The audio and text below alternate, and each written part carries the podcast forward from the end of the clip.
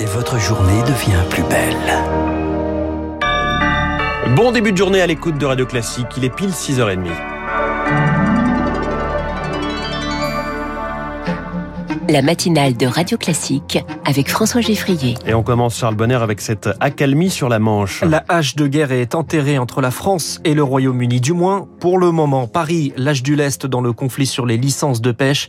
Des avancées sont attendues dans les prochaines heures et en attendant, les mesures de rétorsion ne sont pas appliquées, Pierre Collin. Oui, car euh, nous avons failli nous réveiller avec des navires de pêche anglais interdits de débarquer leur cargaison en France. C'était en tout cas les menaces qui pesaient sur la Manche jusqu'à hier soir. La France souhaitait également renforcer durement ses contrôles douaniers.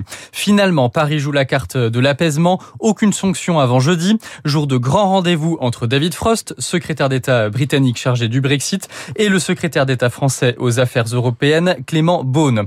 Il va falloir se mettre d'accord sur les modalités pour obtenir une licence de pêche. L'un des nœuds du problème est le type de documents à fournir. Les pêcheurs doivent prouver qu'ils étaient en activité dans certaines zones à certaines périodes. Or, certains ont changé de bateau ou n'ont pas gardé garder en mémoire leurs traces GPS. En attendant de bonnes nouvelles jeudi, beaucoup de pêcheurs français restent donc encore bloqués ce matin. Pierre Collat, malgré ces tensions, la France et le Royaume-Uni ensemble dans la lutte contre la déforestation. C'est la première grande avancée de la COP26 de Glasgow. Un accord signé par plus de 100 pays prévoit un plan d'action, 12 milliards de dollars d'investissement public, en plus de 7 provenant du privé, avec l'objectif d'inverser la dynamique de déforestation d'ici 2030. Le Brésil, le pays de la forêt amazonienne, est également signataire de cet accord. Au procès du 13 novembre 2015, la parole aux accusés. Cinq semaines que les parties civiles, les victimes et leurs proches se succédaient à la barre. À partir d'aujourd'hui et pour quatre jours, la Cour va auditionner les accusés. Salah Abdeslam, seul survivant du commando, sera entendu le premier. La Cour va tenter de comprendre leur personnalité et leur parcours, mais la question religieuse attendra. Elle ne sera abordée qu'au mois de janvier. Un calendrier logique pour Jean Reinhardt, l'avocat de l'association de victimes 13 11 15 et de plus de 130 parties civiles c'est dans un premier temps très important de se détacher de l'aspect religieux parce que je crois que c'est bien de rentrer dans leur personnalité, de voir leur enfance, de voir leur éducation, de voir les contacts qu'ils ont pu avoir. Et puis, je rappelle que les propos sont assez libres de la part des accusés et que ces derniers pourraient tout à fait librement indiquer que leur geste, leur personnalité a été façonnée à l'aune du religieux. Je crois que une personnalité, c'est pas avant tout une chose religieuse. Et comme la chose religieuse pourrait envahir le reste, je trouve que c'est une bonne décision de détacher les deux espaces. Jean Reinhardt avec Eric Kioch.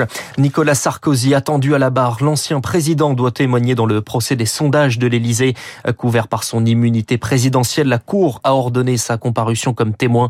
L'audience est prévue à 13h30. La conférence des évêques de France s'ouvre aujourd'hui à Lourdes. Ils sont près de 120 prêts la réunir à partir de ce matin 9h. Une semaine de discussion très largement consacrée aux violences et aux agressions sexuelles sur mineurs. Un mois après la publication du rapport Sauvé, des victimes témoigneront vendredi matin en assemblée plénière et un geste mémorial est prévu ce samedi.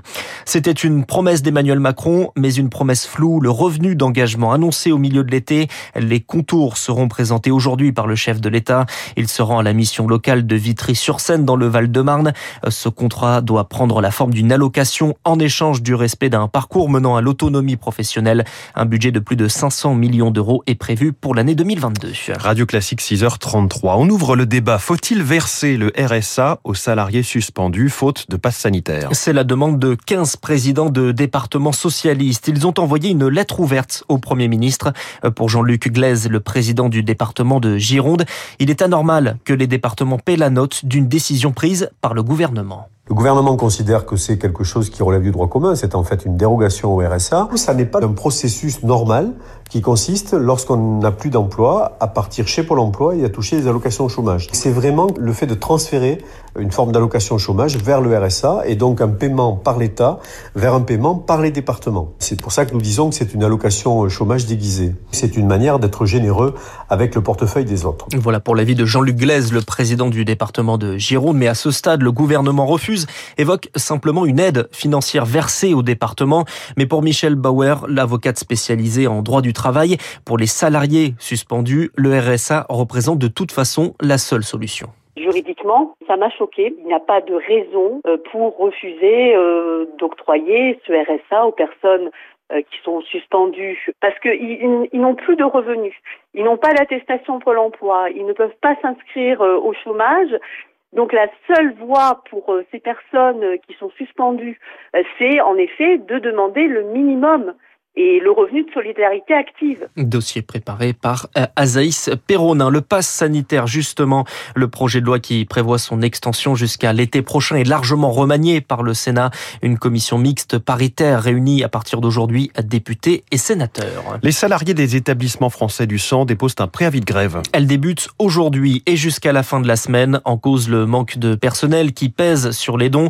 Les salaires n'ont pas été revalorisés dans le Ségur de la santé. Résultat, les établissements peinent à recruter, selon Benoît Lemercier, délégué CFDT pour l'UFC. En 13 ans, l'État n'a rien fait. Des centaines de collectes de sang annulées, des sites fixes de prélèvement fermés. Donc forcément, il y a moins de poches de prélever. Au mois de septembre, c'était du jamais vu euh, depuis des années. On est en dessous de 70 000 poches. Ça désorganise aussi la transfusion sanguine. On demande juste d'avoir des salaires et des conditions de travail décents dans l'intérêt de l'établissement français du sang, mais aussi du modèle éthique transfusionnel. Benoît Lemercier, délégué CFDT pour l'EFS, l'établissement français du sang, interrogé par Rémi Pfister. La galère pour les passagers de trois intercités entre Paris et Clermont. Trois retards dus à des défauts d'alimentation. L'un d'entre eux a même percuté un troupeau de sangliers. Les passagers sont arrivés à Paris vers minuit 30 avec jusqu'à 3 heures et demie de retard. Les New-Yorkais sont appelés aux urnes pour élire leur maire aujourd'hui. Et les démocrates devraient s'imposer dans leur bastion. Euh, Eric Adams devrait donc succéder à Bill de Blasio. Le candidat âgé de 61 ans devrait être le deuxième maire afro-américain de la ville. Ancien policier, Eric Adams a mis la lutte contre les inégalités raciales au de son projet, Juliette Pietraszewski. Il a l'habitude de dire aux New-Yorkais qu'il croise et surtout aux plus modestes Je suis comme vous. Eric Adams est né dans une famille pauvre à Brooklyn, élevé dans le Queens, ancien policier antiraciste. Il dit lui-même avoir été victime de violences policières à l'âge de 15 ans avant.